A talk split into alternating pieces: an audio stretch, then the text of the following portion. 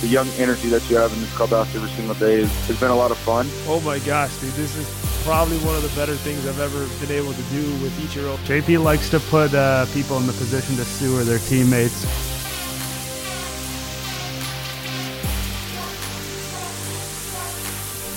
Welcome to episode 19 of Digging In with JP Arencibia. I'm your host, as always, Nick Ashbourne, and today our guest is Devon Travis, arguably the nicest guy on the Blue Jays, second baseman, a guy who's had an up and down year, but also has been healthy, which is a big thing for him considering the troubles we've had in the past. So we look forward to hearing from Devon. For the record, this is our penultimate episode of the season. We're gonna have one more for you next week, wrapping up the Blue Jay season, but it's we're getting close to the end here. Penultimate. That's that is a above average word right there. It kind of threw me off uh, for a second, but you're correct. Whatever that means, I guess it's. Just, does that mean that it's the second to last? Yeah, second to last. I guess there that's the ten dollar word for second to last. Well, it is the second to last, and the season is winding down. And although, you know, we've talked about it, it's a down season for the Jays. I think that this last month has been able to prove a lot of uh, excitement for the future. Um, Borucki with another outstanding start. I think I saw a stat where it was um, him and some pretty good company, about four straight starts with three hits or, or fewer. Uh, you know, Jansen has had some good home runs in the comeback this last week. Uh, it's there's a lot of good stuff going on. Gurriel continues to to grow. Our guest last week, Rowdy Tellez, continues to swing the bat. Tellez swinging the bat. So it's been it's been really cool to see this last month. You take all the positives. It'll be nice to see what Mr. Uh, Devon Travis has to say about you know how he feels about his his year and and the things that he's been able to learn. But it was nice to see him get over 100 games because I think throughout his entire career he's shown that if he's on the field, he'll be able to produce.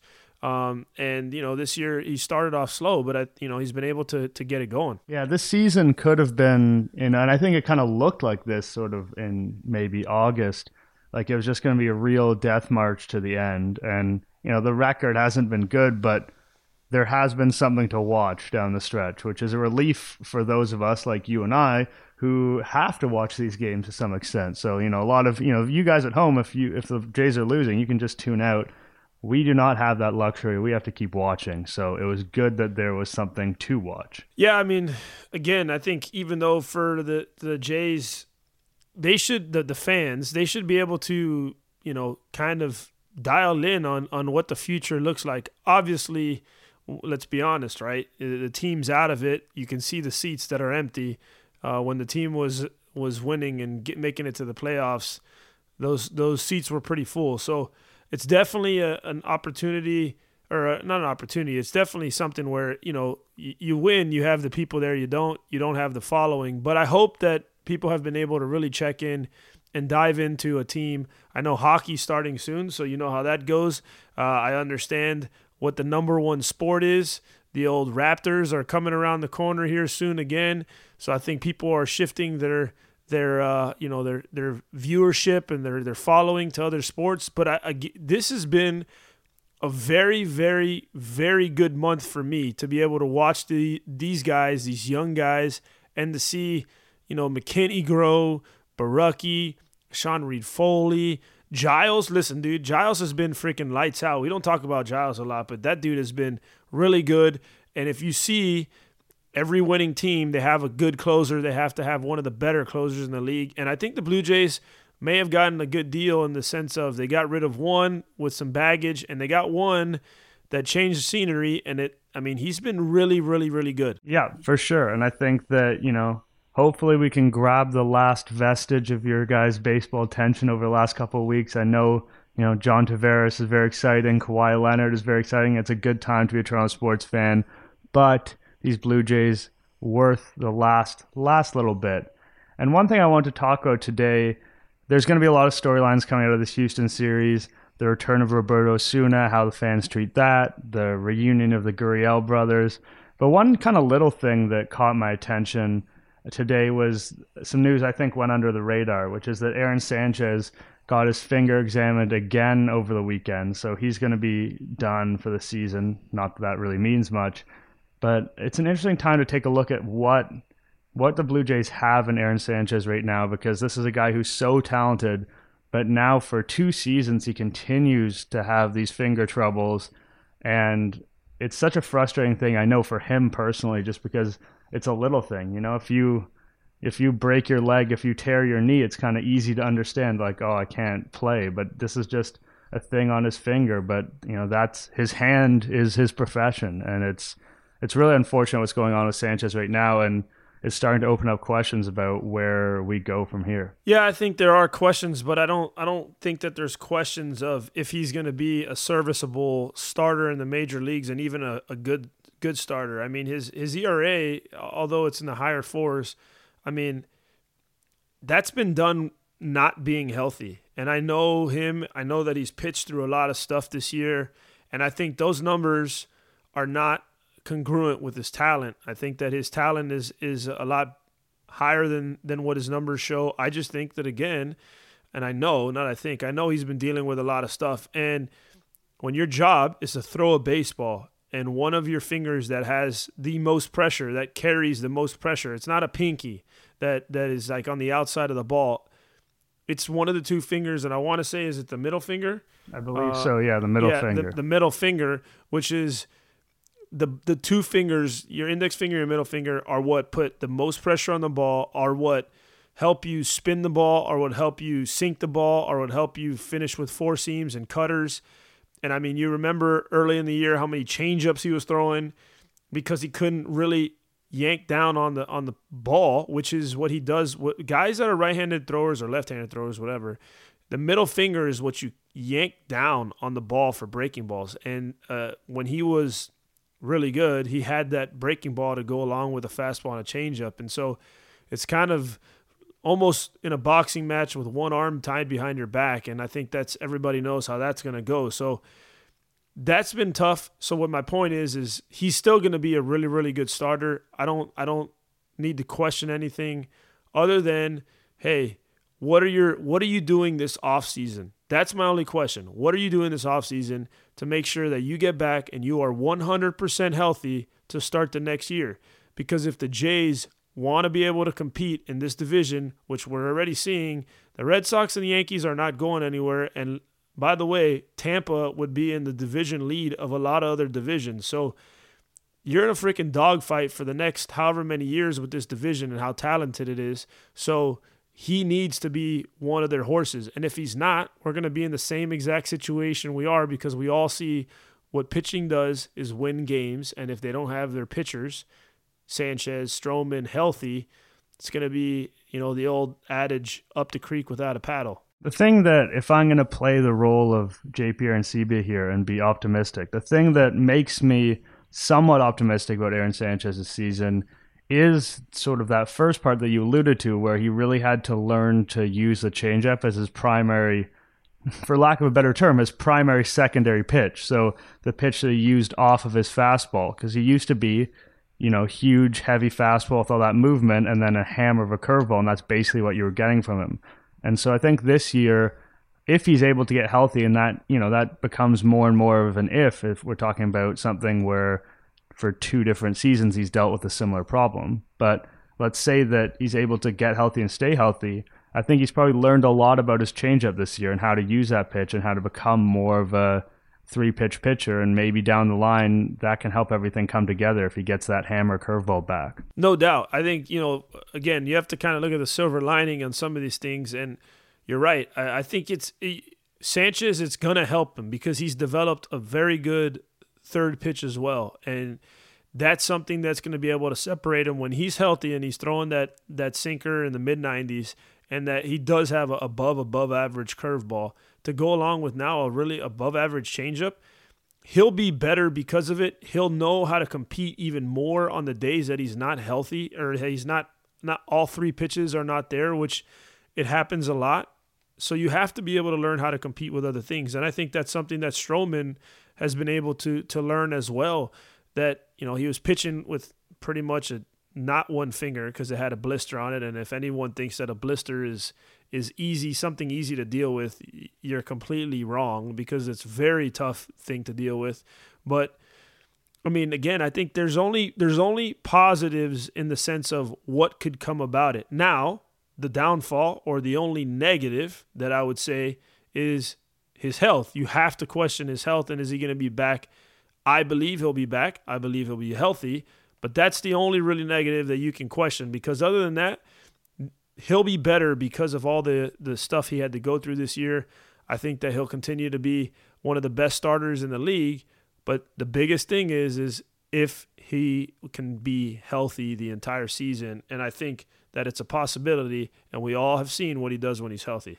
Yeah, and I think that that's the unfortunate thing that's going to hang over his head now. Because when you have that for one year, and we saw that last year, it's like, oh, 2016, Aaron Sanchez, unbelievable season. 2017, okay, he had these injury problems, and now the assumption is, okay, he that's behind him. Now he can go and be a horse again. Now it's been two years where he's dealt with similar issues, not exactly the same, but when you have two seasons in a row, and now next year is going to be 2019, and be like, wow, he hasn't been that guy since 2016. It gets fair to ask those questions, and you know, no one is doubting his talent. No one's doubting the hard work he puts in. Everyone knows Aaron Sanchez is a great guy and a great talent, but it's it's going to get a little bit scary, especially if he deals with any issues next year. Then you have to start to think, you know, is could maybe moving him back to the bullpen be a thing? That's We're that's what I was going to say. That's what I was going to say. Is it is if it gets to be an issue, you you have the emergency chute of throwing him in the bullpen because when he was in the bullpen, he was damn right dominant as well. So now that fastball goes up to 98, 99 and all of a sudden he is one of the better relievers in the league. So I think that's the good part slash bad part of dealing with somebody that has injuries. I think we saw it. You know, many Jays fans will know Dustin McGowan. When Dustin McGowan was a starter, he couldn't stay healthy, couldn't stay healthy, went to the bullpen and did pretty dang good out of the bullpen. There's a lot of guys that that you know eventually maybe they can't if they're dealing with fingers or this or that, whatever it may be. If they can't get healthy, they realize, well, if we go instead of 200 innings and we throw them 80 innings out of the bullpen, we may get the the best out of them. So again, I think that's that's if you had to pull the chute and kind of eject and, and figure out what to do, I think that's if that's a downfall, I still think that you're winning.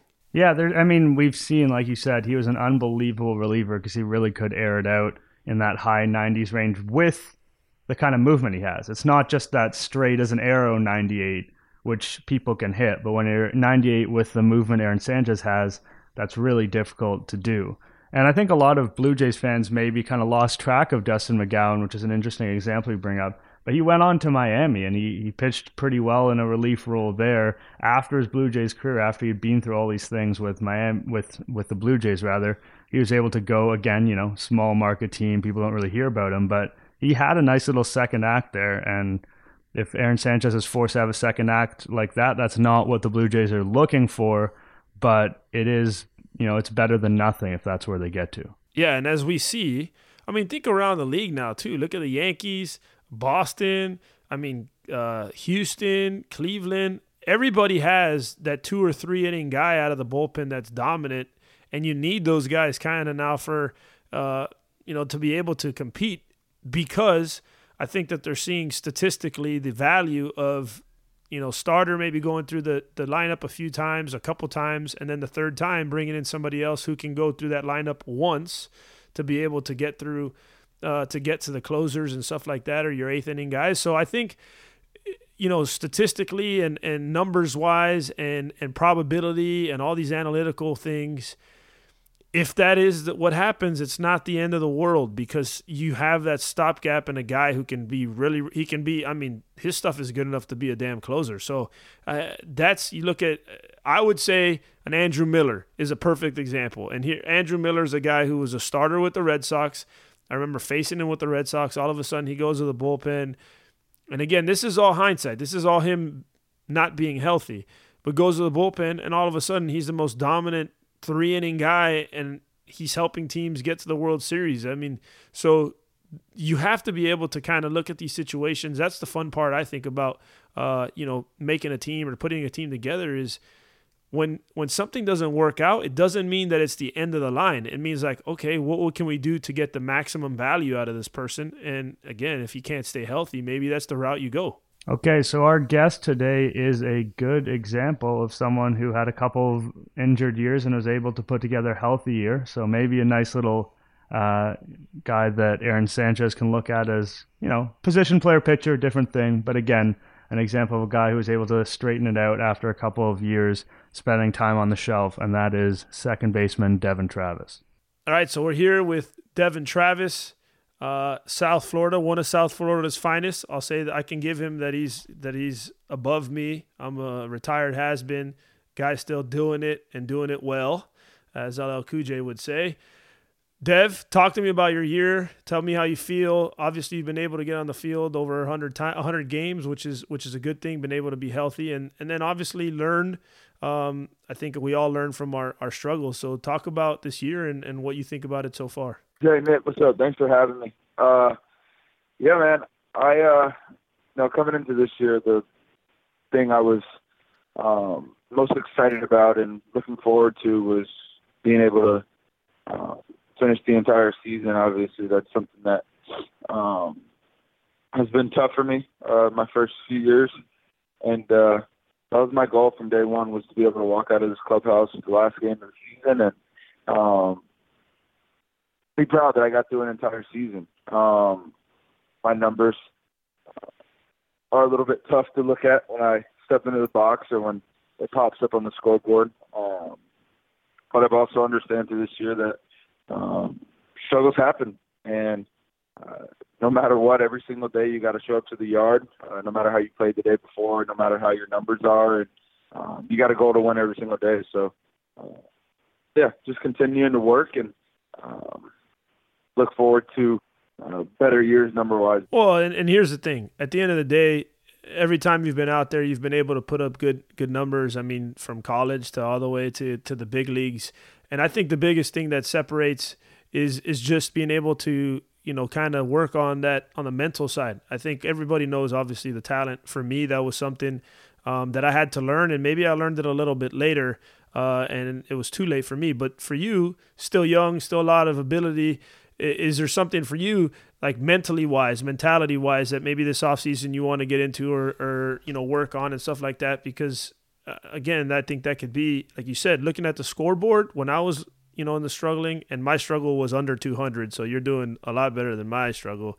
Um, it was tough, and and uh, so mentality wise, what have you been doing to try to, you know, improve on on just the way you look at the game and, and approach the game?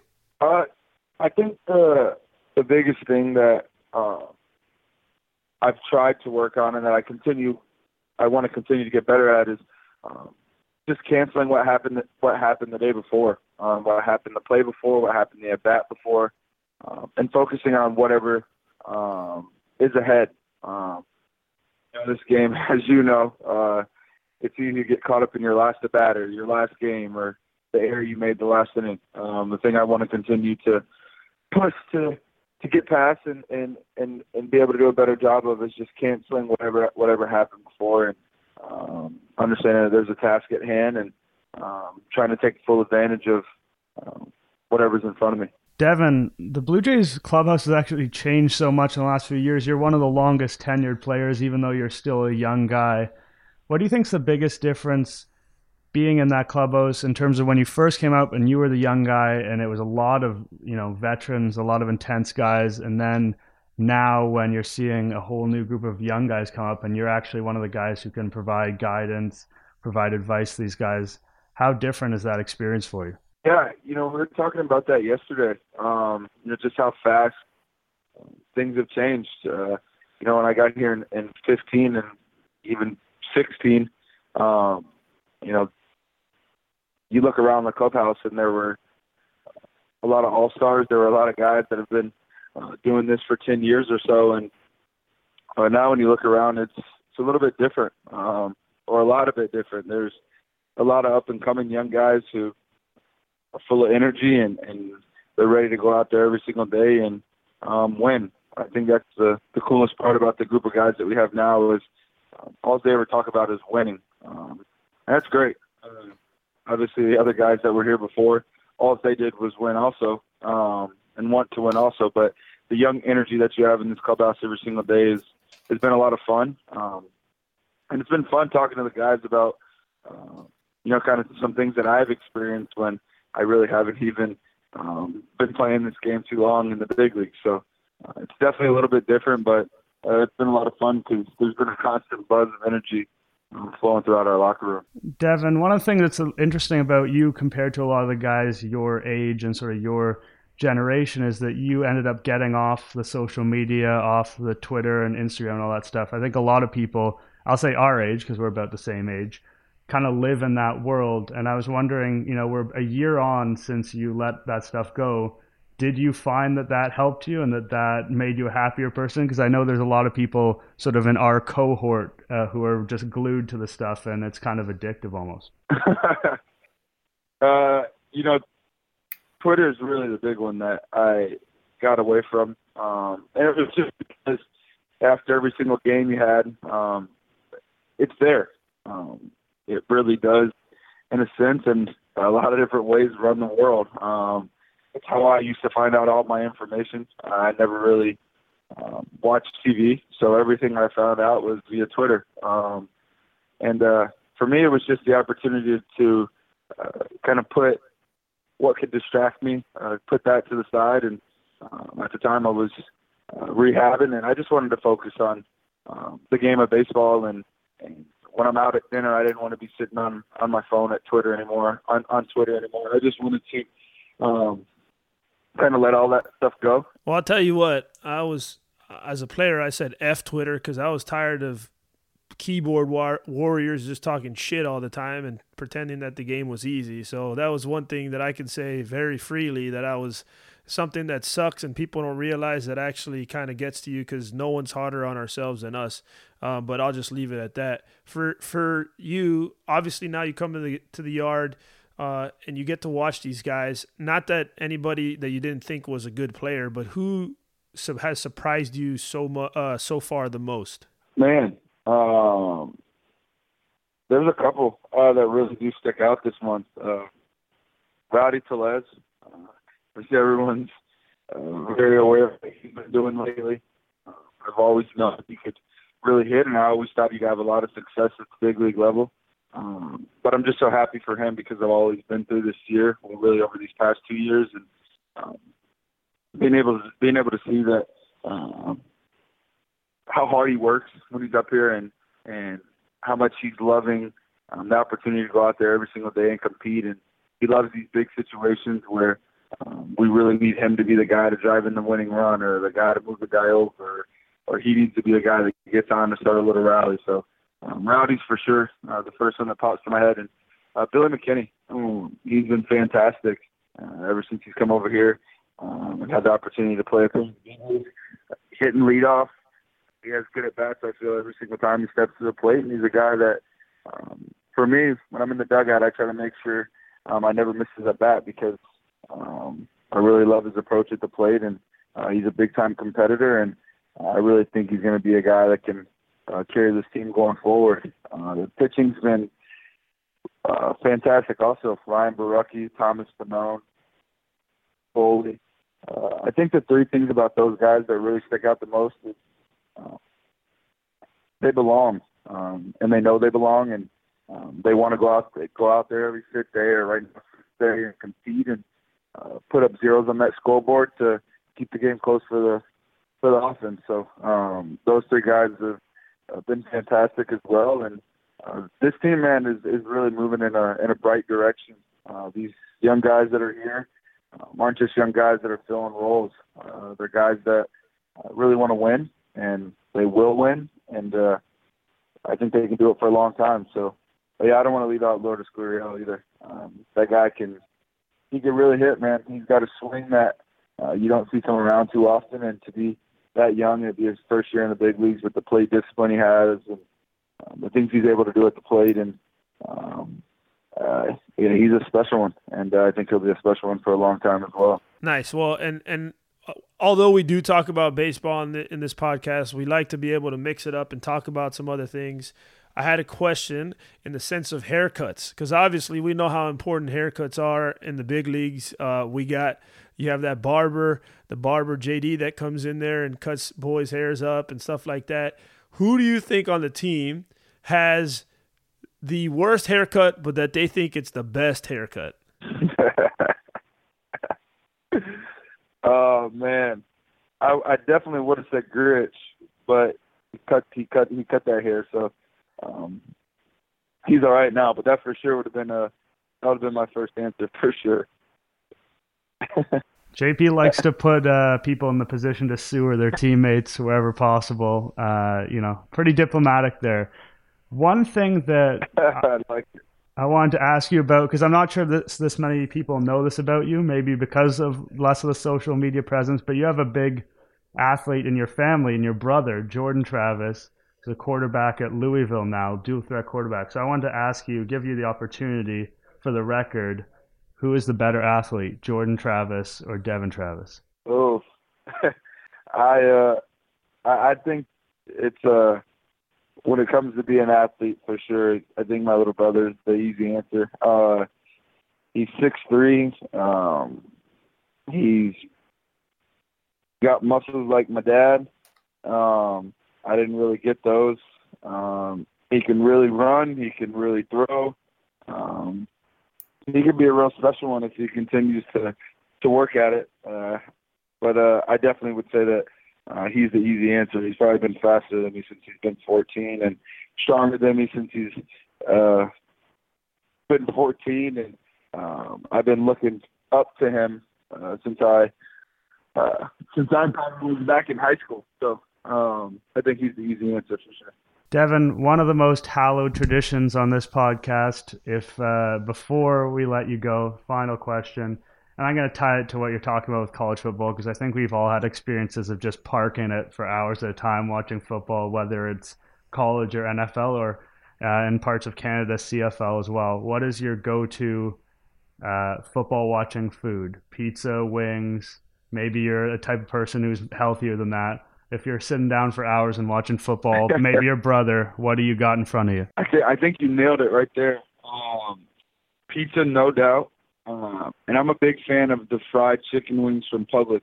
That's one of my that's one of my go-tos whenever I wake up in the morning. I'm excited to, to get back home and watch some football. Uh, I'll grab a couple bags of or boxes of the, the hot fried chicken that's already prepared in uh, the Publix deli and I'll take it home, and I'll probably have about ten too many. But oh. Awesome, dude. Well, thank you for coming on. Uh, Devon Travis is a, is the man, and again, thank you very much for being our guest on uh, the Digging In. So, see you soon.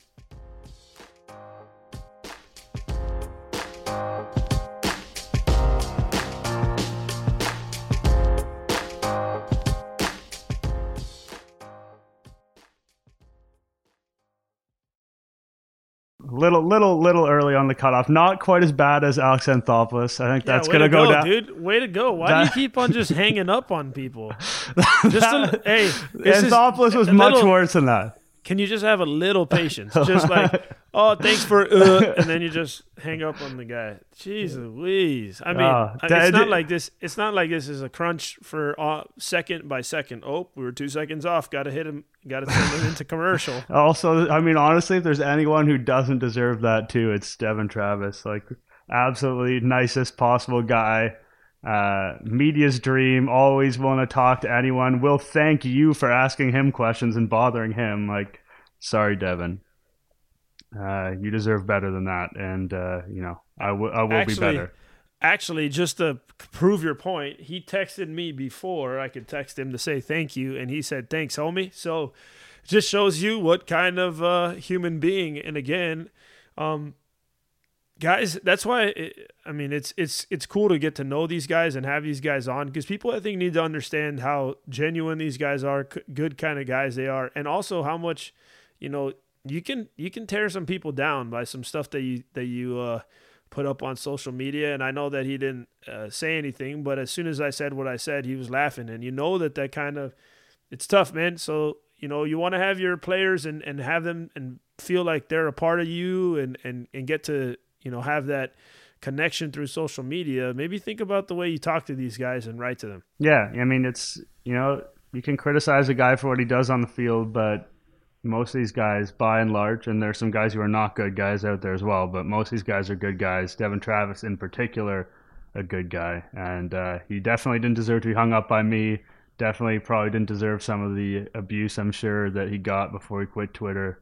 And even like when he quit Twitter, he was doing really well too. So I guess there's really no pleasing people. No, no. And if they do it, I'm coming after you. Okay. Next, next topic. Next up, memory lane this week. Uh, I got thinking about on the game on Saturday, just sort of the way that Blake Snell mowed down the Blue Jays and that special season that he's having, maybe a Cy Young season. Maybe didn't pitch quite enough innings. I don't know. I'd say I'd probably vote Verlander, but whatever. There's an argument to be made for Blake Snell. It's a pretty strong argument. I wanted to know, JP, what the most special individual season you felt like you caught was. You've referenced on this show before that 2011 season with Romero, his best year as being one. But I know that you've been a part of, you know, 2014 Yu Darvish, which was Darvish at the height of his powers. 2015 Chris Archer, that's a great Chris Archer year. Maybe there's something I'm missing. Was there a season that stands out to you, like a pitcher season that you were kind of part of that partnership that you still look back on today? Yeah, I would say for so first off, uh, Darvish was special, but I didn't get to catch him all of his starts. Uh, Archer was special, but I didn't get to catch him all of his starts. 2011 was probably the most special, special year for me in the sense of one, it was my best friend that I got to catch every time out there, and two, he was unbelievably dominant. Like, uh, it was so much fun. Every day that that guy pitched, Ricky Romero is that guy. I would come to the yard and I was like, these guys have zero chance. I mean, his stuff was so spot on that year. Um, I mean, there was a month that he went an entire month of just only giving up nine hits. So imagine as a catcher how cool that is to be able to go back uh, and to be able to do that with the guy every single day. But if there is another person that I would say was a pretty awesome year for me, um, to be able to to play with was Mark Buehrle, And although he didn't have uh, you know a phenomenal ERA in his sense, right? He had a four one, but he you know he's a under he was a three eight ERA as a career. I think for me the most entertaining part of that year was well, one, he got over the 200 innings mark again, which for me meant a lot. You know, I, I watched this guy and how he goes about his business, and I wanted to make sure that I was able to. He doesn't shake, so I wanted to make sure that I put down the right fingers to be able to help him uh, get to that mark again, and he did. He got over the 200 innings, and I think it was maybe his 12th year in a row or 13th. And then uh, it was a special year because he started off not that great, and I always have alluded to that that was my fault because that was the year I played in the World Baseball Classic and I didn't get to catch him a lot in spring, so I didn't know him until probably a month and a half into it is when we really started getting rolling. And I think it taught me a lot as a catcher and as a player and, and as a game caller and a lot of different things. So I think that was a special year for me in a diff in, in some different ways. Uh, was Mark Buehrle. I caught every one of his starts that year. But if you know top to bottom, undoubtedly, I don't think that there's ever a comparison. You know, 2011 All Star year for Ricky was was probably the most dominant pitcher I've ever caught for an entire season. And I think part of I think what goes on on our show in general is me wondering if this is the type of thing that players would actually talk about, think about. So if you're, you know, if you're gathered, you know, a bunch of 60 year old catchers and you got some whiskey and, you know, some cigars going around, whatever. Bourbon, people, bourbon, bourbon. Okay, bourbon. Is that the sort of thing people are like, oh, I, you know, I caught this pitcher this year, like his Cy Young year. Is that, or do you feel sufficiently part of the partnership that that is an, kind of an achievement in your career? Like I caught Cy Young pitcher in 20, 2008 or blah blah blah. Is that does that stand out enough? Is that a big kind of catcher thing? Uh, I mean, yeah, obviously you take pride in it, but I think that you never you never take the credit for it. I think it, eh, you know, as being a catcher is is a tough one because you always want to pass credit to the other people. Um, when sometimes you know that you you know like let's say as a quarterback in the NFL you know you oh you know I had a good game but the offensive line gave me time to to pass or whatever you know I think that's something as a catcher it's a humble position and it's something that that you never want to take the credit because they're the ones that are throwing the ball and you're the one that's just putting down a, a suggestion. But I think what you're more proud about is the rhythm that you get into with a pitcher. And I think that's something that yes, you definitely talk about and you're like, man, you know, I remember this year was was so much fun with so and so. And you know, people still ask me, hey, who was who was one of the best guys you ever got to catch, or guys that you love catching? Is Ricky Romero because you know, the 2011 man, I knew where he wanted to go. If he shook once, I knew exactly the next pitch I wanted to put down. And I think that's the fun part. Uh, and again, to be able to do it with somebody that was so dominant, he had four pitches really working for him um, that entire year. So I mean, yeah, you talk about it, but you never want to take credit for it. I think it's just more being able to say, you know, it was a fun time and we got to really work together. But uh, to be able to take the credit and give it to, you know, give it to myself when the guy is the one throwing the ball, I don't think I could ever feel um, good about myself. But uh, you know, so I, I think you definitely talk about it. But you know what? You know, the way this conversation started was about Snell, and I think at the end of the day there's not one person in, in the American League that I think is is more deserving of the AL Cy Young than than Blake Snell. And and I would argue with any analyst and any Babbitt and blah blah blah and this analytical stat and that analytical stat. The dude posts every day and he's freaking unbelievable. He plays on a he's he's I think that he's by himself made that that team be where it's at today because of the way he goes out there every single every single start and does what he does. I think everybody feeds off of it. To do it in the AL East, he's got to start against the AL East, eh, which is obviously the toughest division as far as the top three. Eh, and even, I mean, uh, you're not going to sell out Toronto as far as hitters, but what he's been able to do, man, with that team and and win this division, I don't think that there's anybody to really even compare to I think it's it's maybe because it's he's a Tampa player, and so they don't get as much uh, you know following. But statistically, he's my guy. Okay, well, we're not gonna you know we're not gonna do the whole huge Snell Verlander debate. No, no, we're not because I'll, t- I'll I'll go through I'll go through my computer and I'll throw a right-handed haymaker right to the chin, and I know you got a soft chin because your beard is not as big. Oh man, that's uh that's actually a classic quote from my grandmother. It's like the only men who have beards are if they have a I think I don't know if soft was the term. I think a weak chin. A man who has a beard is just a man with a weak chin. He's trying to cover it up. I don't know if I buy that, um, but I respect the logic because I do think there's some guys out there with a beard and they're trying to cover some of the the giblets, if you will. Well, whatever it is, I'm just gonna say that you have a weak chin just because I want to talk crap to you. All right, we're gonna go outside the nest for this one at the end, and this is Ichiro on Sunday. I, I wish sometimes we I, I notice stories and we talk about in the podcast, and it's so visual. I'm like I'm trying to explain to you what Ichiro having a pillow fight with the Texas Rangers mascot looks like it's it's hard to convey in this medium, but you guys go look it up for yourself. It's pretty funny. And the weird thing about Ichiro is that he, he dresses up in uniform every day, and I've seen him down at the Rogers Center. He goes through his stretches. He basically acts like a player, but essentially, it's really weird. It's weird. Since May, he's been not retired, but moved to a non-player role. He's a special assistant. What's the exact title? A special assistant advisor but he hasn't reti- retired. Yeah, it is weird. It's very weird. He hasn't retired. I've never seen a situation like this. He hasn't actually retired. He's just not a player, but he acts like a player. He takes batting practice. Like, yeah, he does the whole thing, and then he just sits in the dugout and can never play. And he said, "Oh well, I'm not going to retire until I'm in crutches," or some quote to that effect. It's like you're not. He's not good anymore. And I, I don't want to rag on Ichiro because it's very bizarre the situation, but he's an incredible player, and he, not he was an incredible player but he's a Hall, of Famer. Famer. He's a Hall he's of Fame Hall. Of Famer. Yeah, he's a Hall of Famer. He, you, you know, if you want to cut it a certain way, you could call him the Hit King. I don't know if it's that's not really an argument worth getting into. I think that he deserves a lot of credit for the hits he got in Japan. At the same time, you know, Pete Rose is the Hit King. I'm just wondering what your memories of Ichiro uh, is because I think that I find it very unlikely that he's going to play again. I think this is, in a weird way, the curtain call for Ichiro and kind of the least traditional curtain call you could possibly imagine. I think this is probably the end.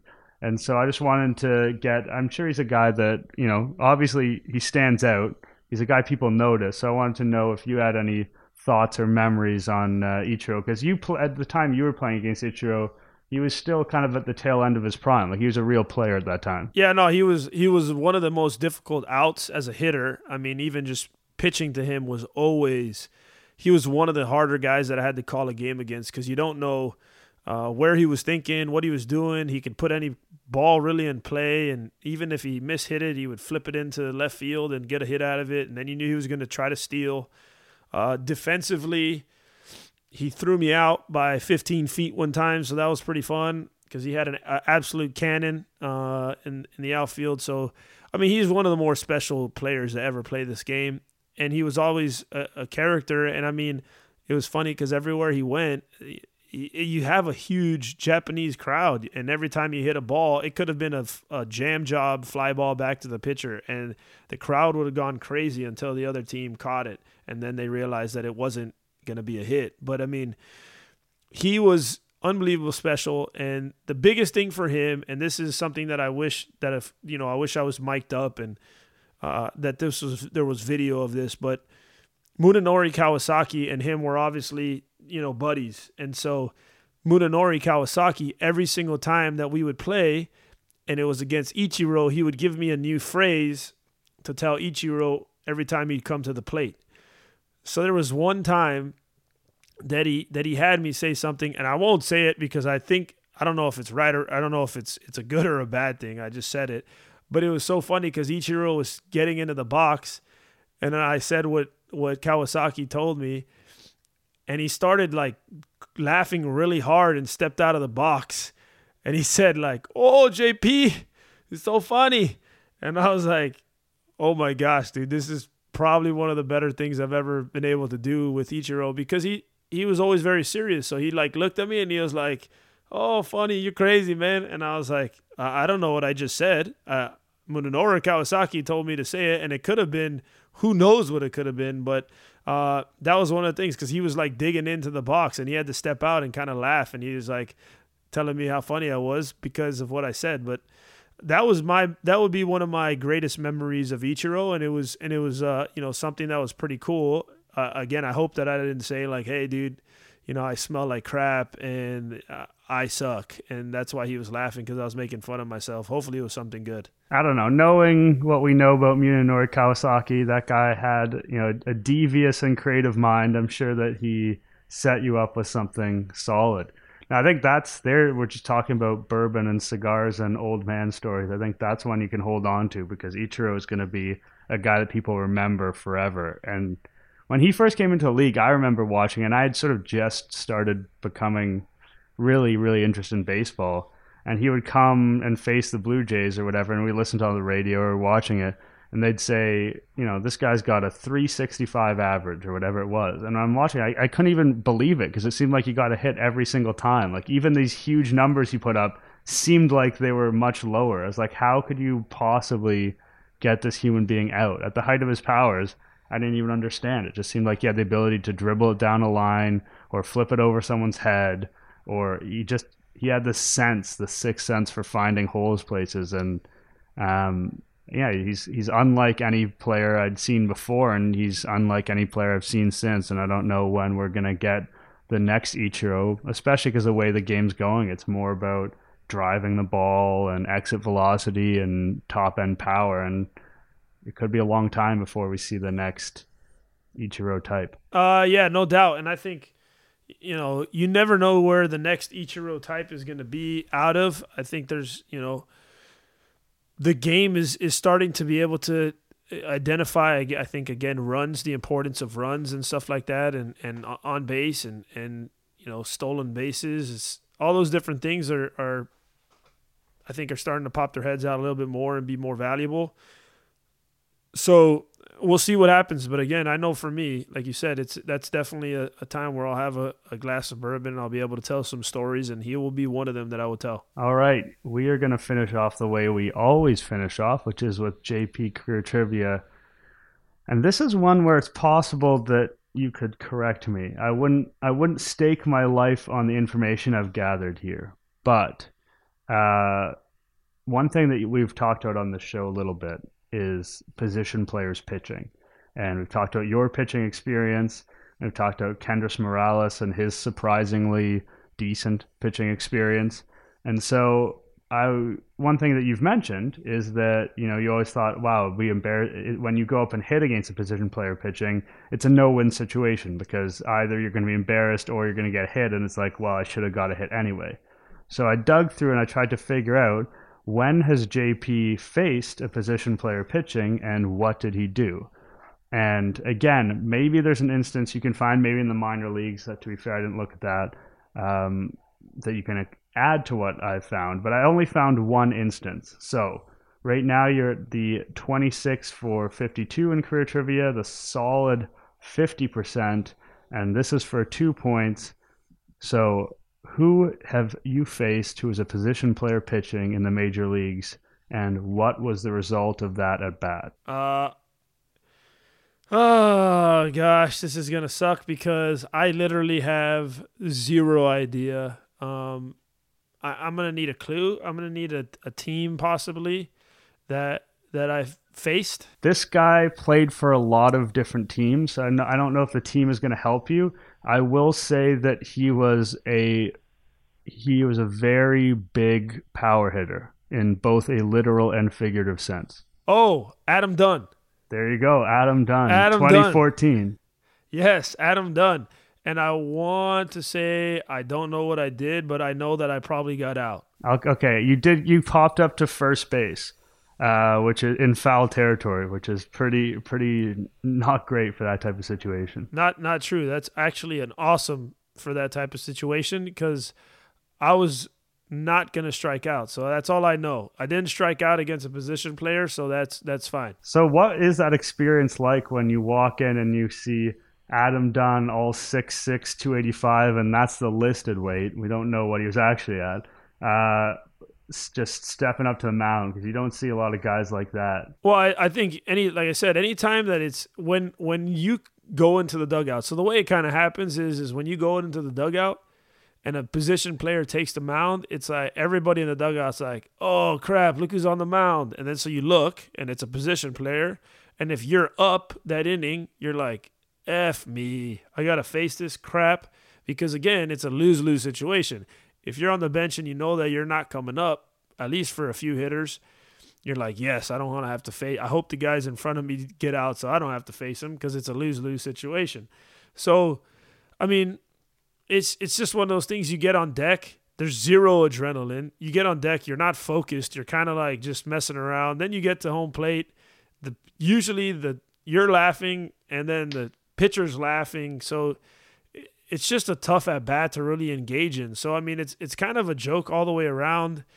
Um, and again, I, I always thought it was funny when pit, when people are like, "Oh, he didn't let up any runs. He should be in the bullpen." It's like, no, dude this just no one these at bats are like I mean no one really wants these at bats. There's if there's anyone in in that's in a dugout and is like, "Oh yeah, I get to hit a baseball, I get to hit a position player.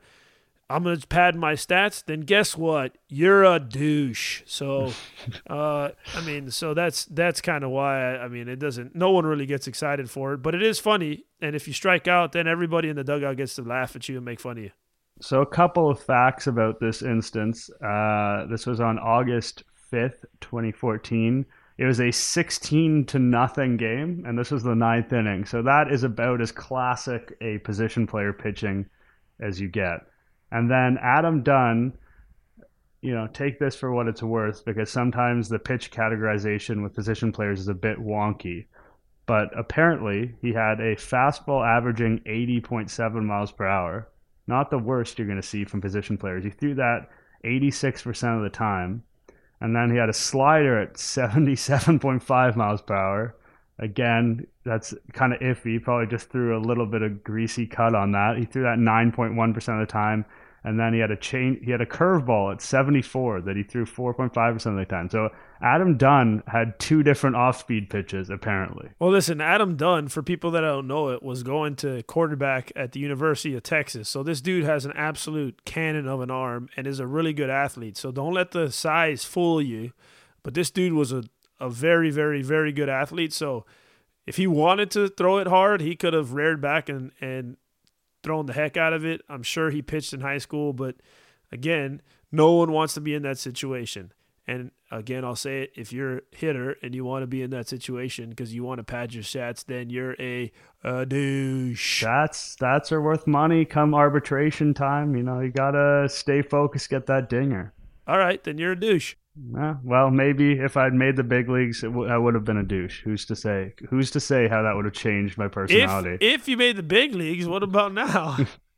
Uh, yeah, yeah. I think at this point, the, my only option for getting to the big leagues would be to develop an amazing knuckleball. I think. That, no, like, I wasn't. I wasn't talking about you getting in the big leagues. I'm Oh. saying you said if you made it to Oh. the big leagues, could you have been? Sorry, a douche? I- I saying, well, I I'm guess. saying, well, what about now? I guess that's pretty douchey to interpret a comment in a way that only involves me not being a douche. So you know, there's an argument to be made for that.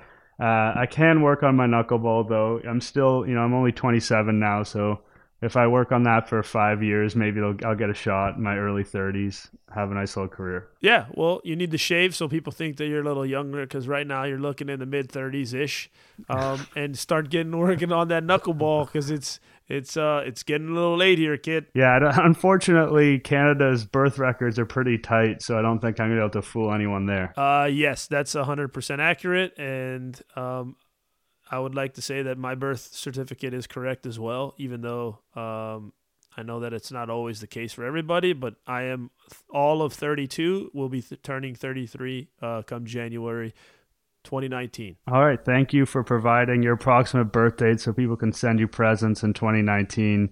This has been the penultimate episode of Penultimate. season one of Digging In with JP and Sevia. Thank you for watching. Continue to subscribe, find it on iTunes, wherever you find your podcasts, and we will see you next week for the season finale. See ya.